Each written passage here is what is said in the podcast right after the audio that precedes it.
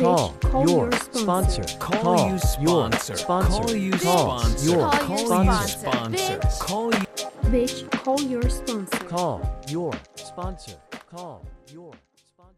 with his podcast when he's Yeah. you know having someone on like Josh Brolin and being like yeah man when we're at the 12 step meeting da da da and then Josh goes and talks and you know we left that meeting and I'm just like wow guys that is so not upholding the traditions and then Dax relapses and I want to point a finger and be like aha it's because you broke your anonymity and then plot twist so many people online completely identify with his experience and end up getting into recovery. So, what do I Mm. know? it's very interesting because you know um i know my experience is i there wasn't a celebrity that i was following um if there was i feel like my motive would be really skewed that i really wouldn't be there just to recover i would be i would i would just be there for like you know to go out to lunch or something you know Yeah. Oh my God. Um, When I first moved to California, I walked out of a meeting in Brentwood and saw, I will not say his name because he has not broken his anonymity. Chef's kiss to him. But like one of the most gorgeous actors on earth with beautiful blue eyes and a black turtleneck. And I thought, if I had come to my very first meeting and seen him, I would only be coming back Mm. to the meeting to see him again. my experience there's nothing been there's nothing there hasn't been anything like this that i've actually experienced um in anywhere else in my life um the one other thing i'll mention about anonymity is this thing of not so i used to go to this meeting um and what's happened numerous times at different meetings but I would bump into people that I knew from my professional life. oh, yeah. And they would ask me, Oh, where you going or who's that or whatever. And I just, you know, I just say, Oh, they're a bunch of friends.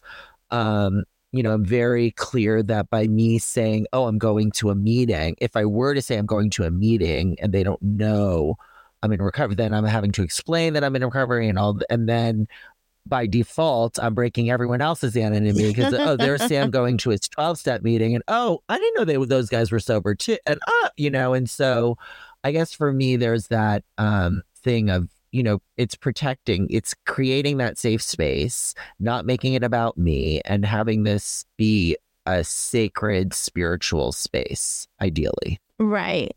That that's a really good point. I personally only bring my anonymity one on one.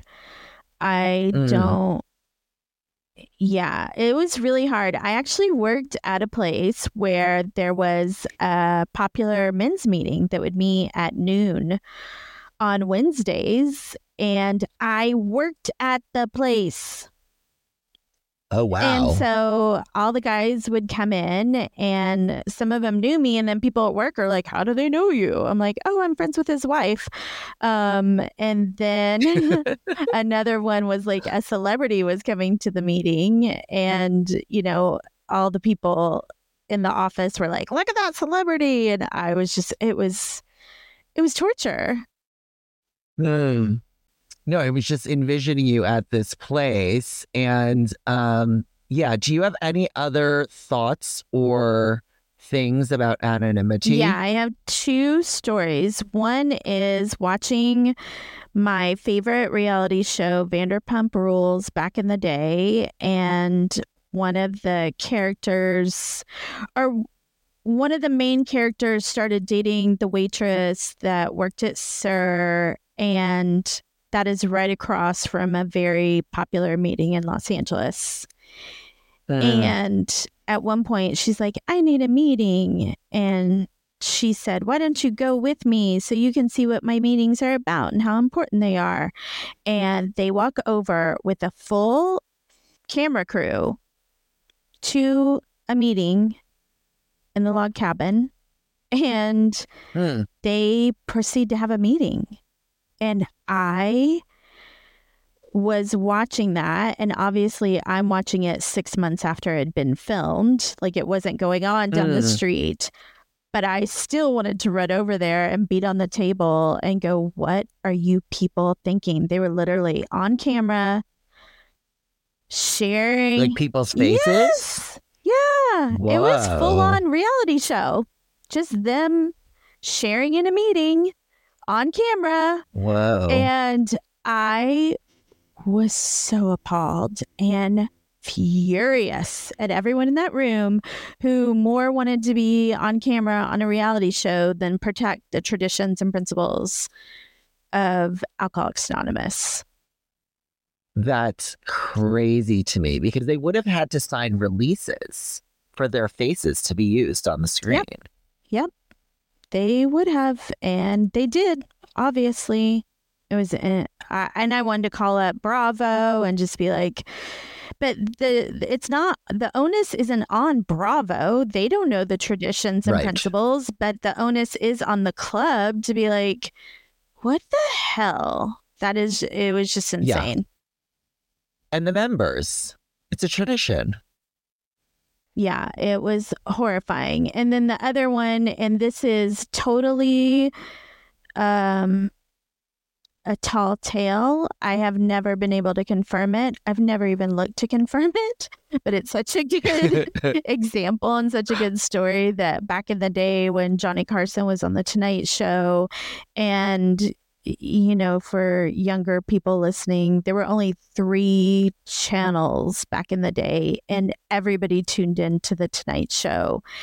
And he was saying at the end of his one of the nights he says by the way I just want to tell the viewers that I found out I have a drinking problem and I've been attending meetings of AA and it's really been helping me. And, you know, he closed out the meet the show and the band plays.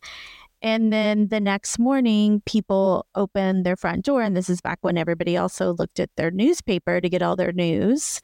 And the front page headline is Johnny Carson wrapped his car around a telephone pole because he'd been drinking and driving.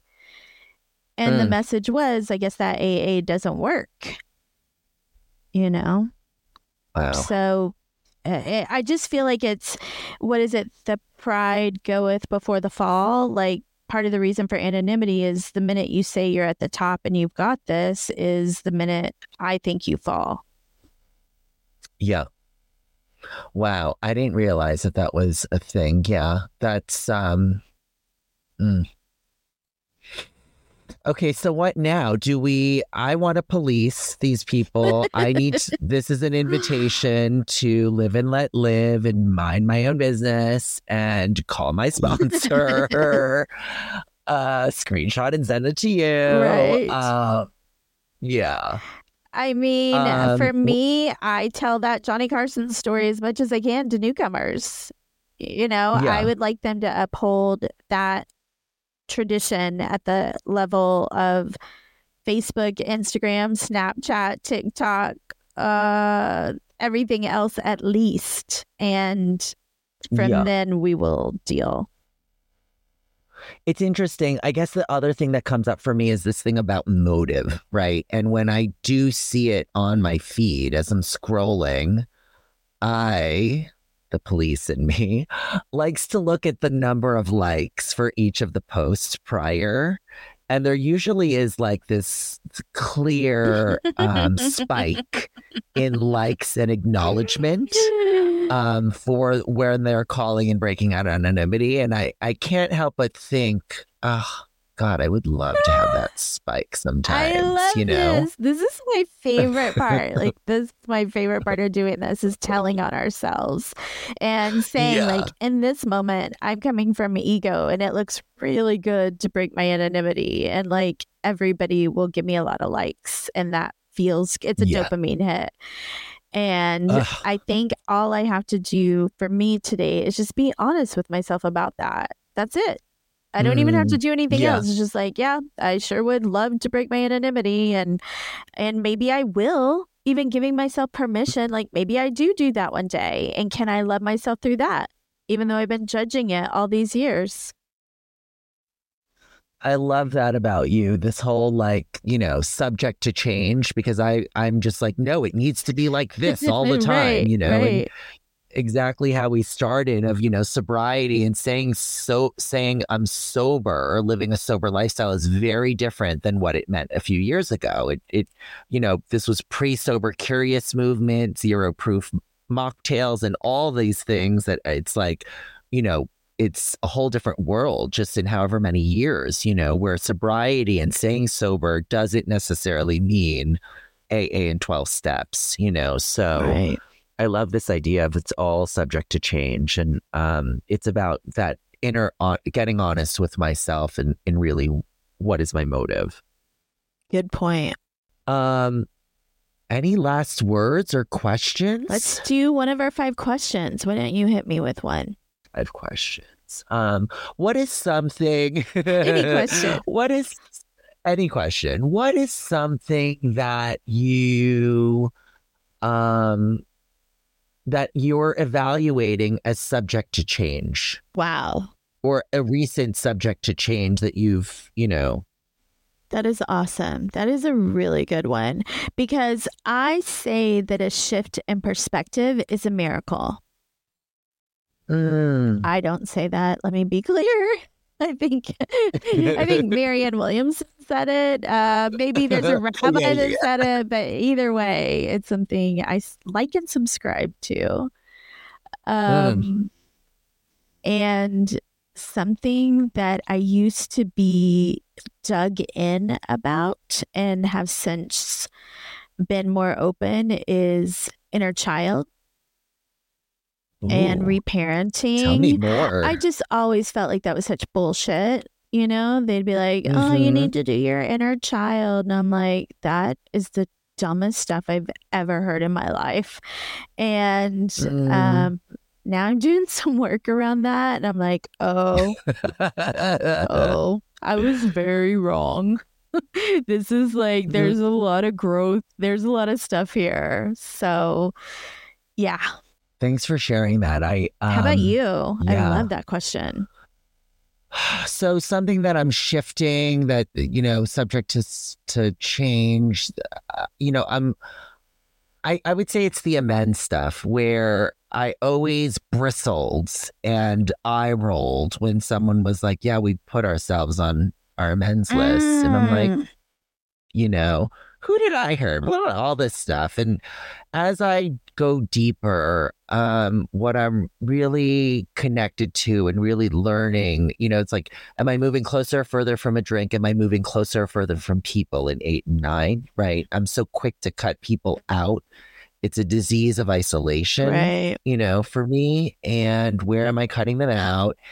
And it's also for me having different conversations and not only with others, but with myself.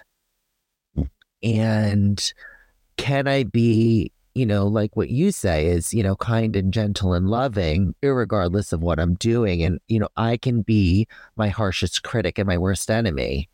Um, and so part of what I'm exploring is this thing of speaking kindly to myself and gent, gent, being more gentle than I have in the past. Um, because ultimately it's just the part of the cycle. What I'm putting out is what's coming in, you know, and my judgment and criticism of others is really what I'm doing to myself. Mm-hmm. Mm-hmm. I love that. I love that. Great job. You too. Mm-hmm. So true. So true. I'm proud of us. Same. Same. Good job. We don't have to call our sponsor, No, not but today. bitch, call your sponsor. Call, Call your your sponsor. sponsor. Call, your sponsor. sponsor. Call you Call sponsor. your Call your sponsor. sponsor. Sponsor. Call you. Bitch, call your sponsor. Call your sponsor. Call your sponsor. New episode tomorrow. Send us an email bcysponsor at gmail.com.